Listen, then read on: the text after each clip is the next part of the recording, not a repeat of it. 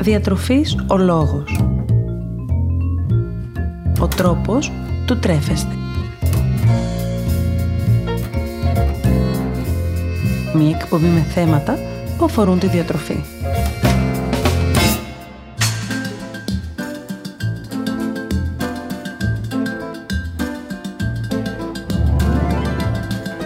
Καλησπέρα, καλησπέρα. Είμαι η Μαριάννα Μανώλη, διαιτολόγος και τροφολόγος και σήμερα σε αυτήν την εκπομπή θα συζητήσουμε μαζί για ένα θέμα που θεωρώ πως είναι λίγο κόκκινο πανί.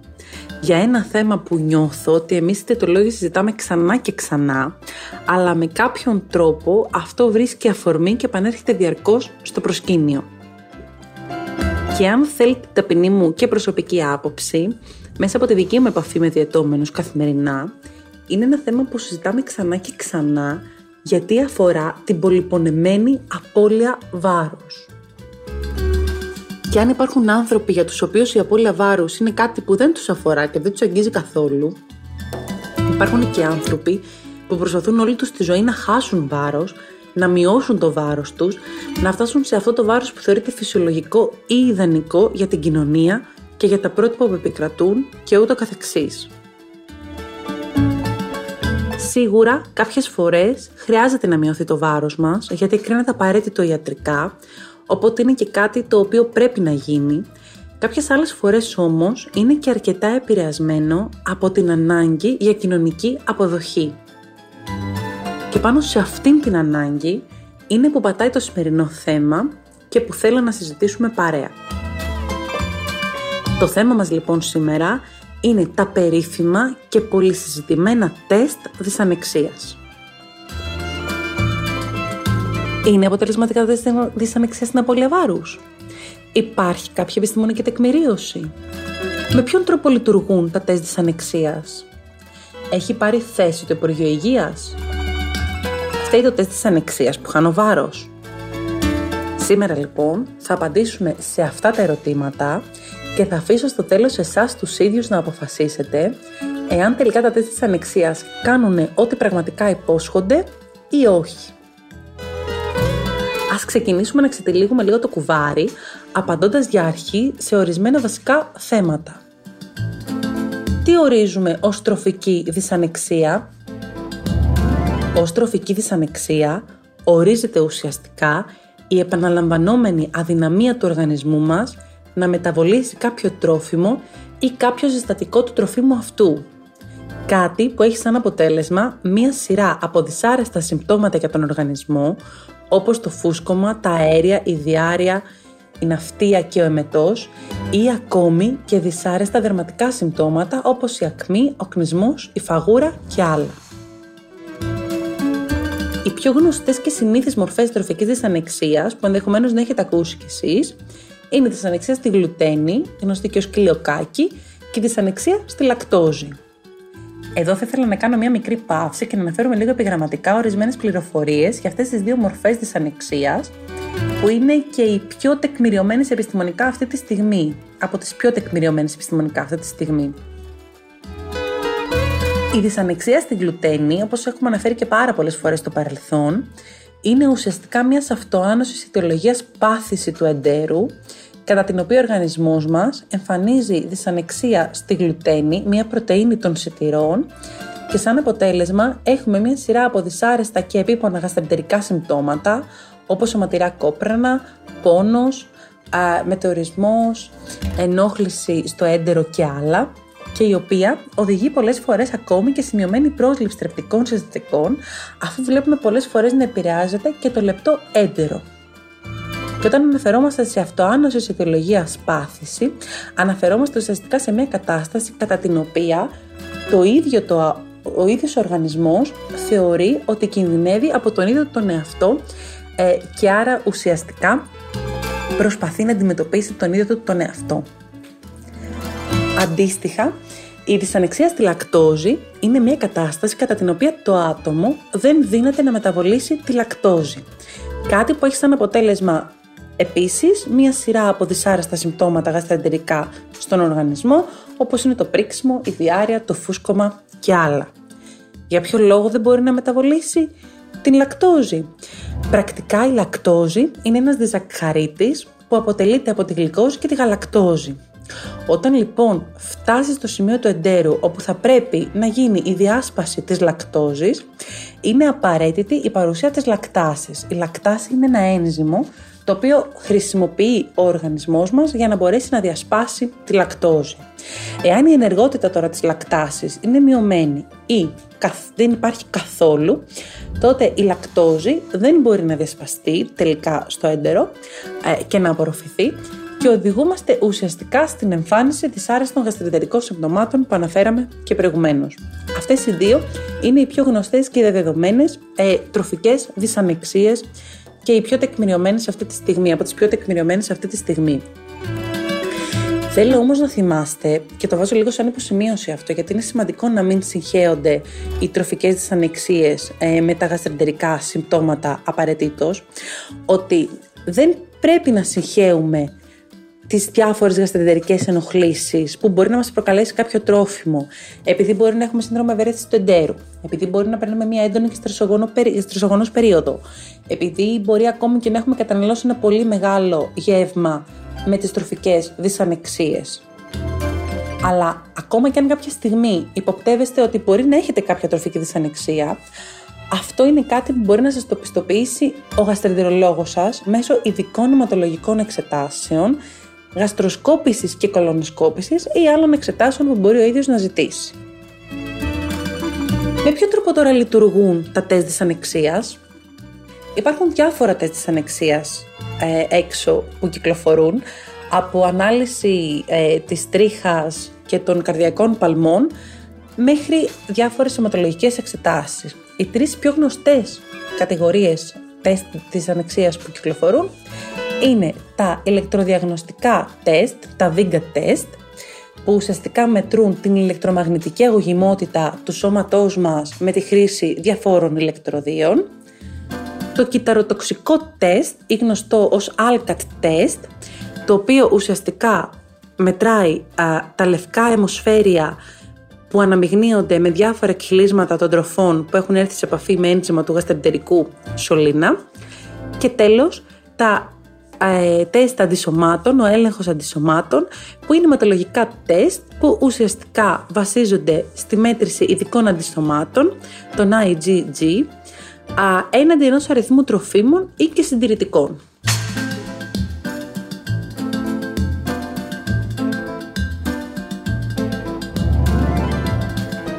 Και ερχόμαστε στο κρίσιμο ερώτημα της ημέρας. Είναι τελικά τα τεστ της ανεξίας αποτελεσματικά στην απώλεια του βάρους; Θα με επιτρέψετε για αρχή και πριν απαντήσω να σας παραθέσω την υπουργική απόφαση του Υπουργείου Υγείας σχετικά με τα μηχανήματα ελέγχου τροφικής της ανεξίας.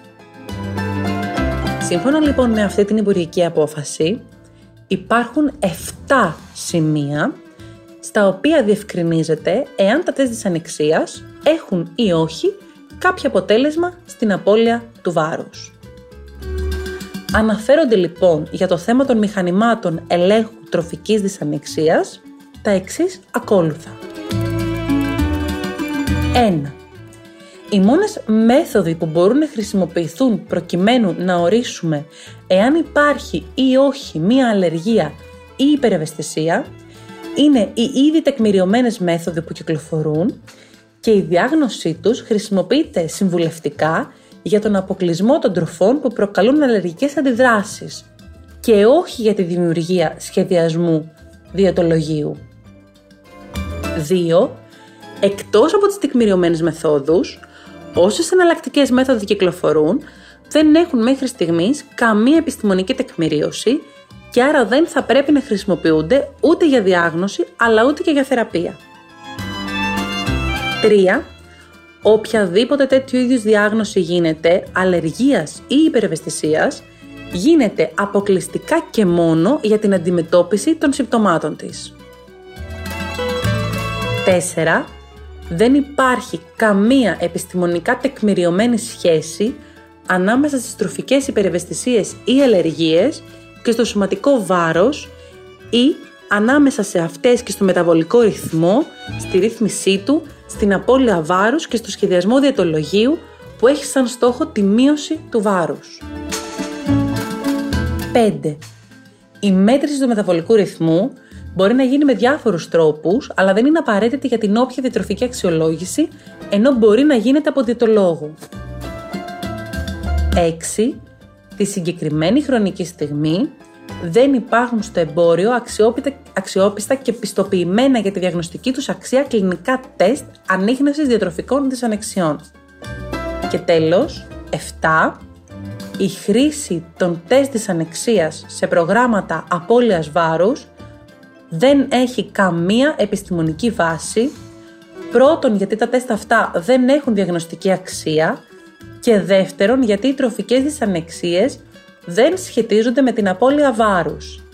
Επομένως, τα τεστ αυτά δεν θα πρέπει να χρησιμοποιούνται σε διαιτολογικά κέντρα, γιατί μπορούν ακόμη και να οδηγήσουν σε σημαντικές διατροφικές ελλείψεις εξαιτίας του αποκλεισμού μεγάλων ομάδων τροφίμων. Αυτή που μόλις αναφέραμε ήταν η σχετική υπουργική απόφαση. Πρόκειται για μια απόφαση την οποία μπορείτε να αναζητήσετε και να διαβάσετε και εσείς οι ίδιοι στο διαδίκτυο, κάτι μάλιστα που σας προτρέπω να το κάνετε. Βλέπουμε λοιπόν πως και επίσημα τέτοιου είδους τεστ δεν έχουν κανένα αποτέλεσμα στην απώλεια του βάρους. Θα μου πείτε όμως, και εύλογα ενδεχομένως, μα εγώ το ακολούθησα και έχασα βάρος. Το ακολούθησα και έφυγε το πρίξιμο, μειώθηκαν διάφορα γαστρεντερικά συμπτώματα κλπ. κλπ. Γιατί λοιπόν δεν ισχύει ότι βοηθάει στην απώλεια του βάρους; Είμαι εδώ για να σας πω και εγώ με τη σειρά μου πως εάν καταλάβουμε λίγο τη λογική με την οποία λειτουργούν, θα δείτε και για ποιο λόγο ακριβώς φαίνεται εσφαλμένα προς τον κόσμο ότι τελικά λειτουργούν, ενώ στην πραγματικότητα δεν έχουν κανένα αποτέλεσμα. Είπαμε και προηγουμένως ότι κατά τη διενέργεια ενός τεστ της ανεξίας έρχεται σε μας ένα τελικό αποτέλεσμα, το οποίο είναι συνήθως ένα τετρασέλιδο με διάφορα τρόφιμα, τα οποία μας προκαλούν κάποιας μορφής δυσανεξία, είτε μεγάλου είτε μεσαίου βαθμού, καθώς επίσης και τρόφιμα τα οποία μπορούμε να καταναλώνουμε άφοβα. Εάν λοιπόν εγώ αποκλείσω από τη διατροφή μου τέσσερις σελίδες τρόφιμα, που σημαίνει ότι αυτόματα περιορίζω σε πολύ μεγάλο βαθμό τα τρόφιμα που τελικά μπορώ και να καταναλώσω. Δεν είναι απολύτως λογικό να οδηγηθώ και αυτόματα σε περιορισμό της κατανάλωσης φαγητού και άρα μικρότερη πρόσληψη θερμίδων; Εάν εγώ αποκλείσω από τη διατροφή μου τέσσερις σελίδες τρόφιμα, τα οποία είναι πλούσια σε λιπαρά και ζάχαρη, δεν είναι λογικό να οδηγηθώ με μαθηματική ακρίβεια σε απώλεια βάρους; Εάν τα φαγητά που μου αρέσει να τρώω δεν τα καταναλώνω καθόλου, γιατί ανήκουν στα τρόφιμα τα οποία μου προκαλούν δυσανεξία, δεν είναι λογικό να μειωθεί το βάρος μου. Και έρχομαι και στο κομμάτι του πριξίματος και των γαστρεντερικών συμπτωμάτων. Δεν είναι λογικό, μειώνοντας τελικά την κατανάλωση τροφίμων, που είναι πλούσια σε ζάχαρη, αλάτι και λιπαρά, να βοηθήσω το έντερο και το στομάχι μου να μειώσουν τα γαστρεντερικά συμπτώματα. Δεν είναι λογικό, μειώνοντας την πρόσληψη μεγάλων μερίδων φαγητού, να βοηθήσω το σώμα μου να διαχειριστεί πολύ πιο ευχάριστα μια μικρότερη ποσότητα φαγητού χωρίς να έχω μια σειρά από διάφορα γαστρεντερικά συμπτώματα. Εάν μπείτε στη διαδικασία και απαντήσετε και μόνοι σας σε αυτά τα ερωτήματα, λογικά, θα δείτε και οι ίδιοι για ποιο λόγο φαίνεται εσφαλμένα να έχουν αποτέλεσμα στην απώλεια βάρους τέτοιου είδους τεστ της ανεξίας, ενώ στην πραγματικότητα δεν έχουν βοηθήσει καθόλου από μόνο τους. Δεν είναι το τεστ αυτό που μας οδηγεί τελικά σε μια απώλεια βάρους ή σε καλυτέρευση διαφόρων συμπτωμάτων. Αντίθετα, είναι ο περιορισμός των θερμίδων και ο αποκλεισμός μεγάλων ομάδων τροφίμων που οδηγεί τελικά σε απώλεια βάρους ή σε μείωση γαστρικών συμπτωμάτων. Τα ίδια ακριβώς αποτελέσματα θα είχαμε ακόμη και αν δεν αποκλείαμε καμία ομάδα τροφίμων από τη διατροφή μας, αλλά προσπαθούσαμε να φέρουμε σε μια ισορροπία την πρόσληψη των πιο αγαπημένων τροφίμων σε εμάς, που ενδεχομένως να είναι πιο αυξημένα σε ζάχαρη, αλάτι και λιπαρά.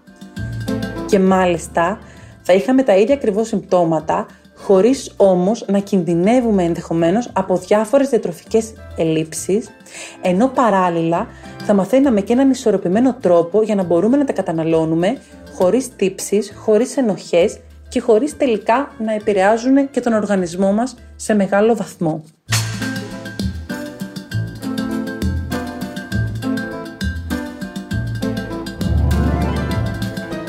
Γνωρίζω από πολλούς πως η απώλεια βάρους είναι κάτι που απασχολεί αρκετό κόσμο και μάλιστα πολλές φορές δημιουργώντας του παράπονο, στεναχώρια ή άλλα δυσάρεστα συναισθήματα.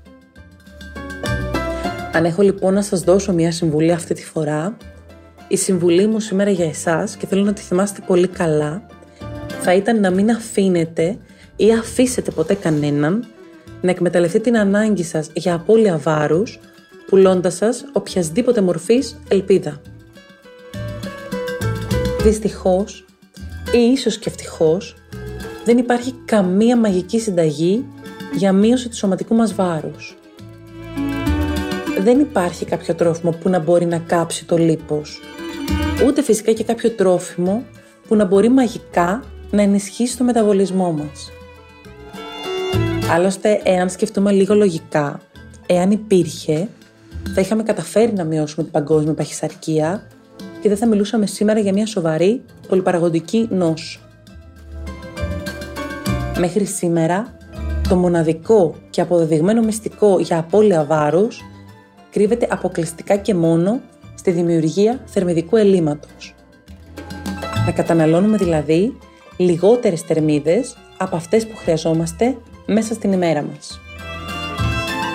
Και μάλιστα κρύβεται στη δημιουργία ενός τέτοιου θερμιδικού ελλείμματος το οποίο θα διασφαλίζει ότι δεν θα έχουμε διατροφικές ελλείψεις εξαιτίας αποκλεισμού μεγάλων ομάδων τροφίμων, αλλά και ότι θα προσφέρουμε στον οργανισμό μας τουλάχιστον τις απαραίτητες για αυτόν θερμίδες, δηλαδή τις θερμίδες του μαζικού μας μεταβολισμού καθημερινά. Ένα αποτελεσματικό και ισορροπημένο πρόγραμμα απώλειας βάρους είναι αυτό που παρά την απώλεια σωματικού βάρους που πετυχαίνουμε, εξακολουθεί να μας δίνει ενέργεια, μας προσφέρει καλή διάθεση, δεν αποκλείει κανένα φαγητό ή τρόφιμο και δεν μας προκαλεί κούραση, εξάντληση ή στέρηση. Επίσης, ένα αποτελεσματικό και ισορροπημένο πρόγραμμα απώλειας βάρους είναι αυτό που δεν μας βγάζει από τα νερά μας κατά την εφαρμογή του, προσαρμόζεται στις ανάγκες και στις συνήθειές μας, δεν μας προκαλεί τύψεις ή ενοχές, παρά μας μαθαίνει μέρα με τη μέρα πώς μπορούμε να βελτιώσουμε τις διατροφικές μας συνήθειες εφόρου ζωής και πώς μπορούμε να διαχειριστούμε τελικά τη σχέση μας με το φαγητό μας.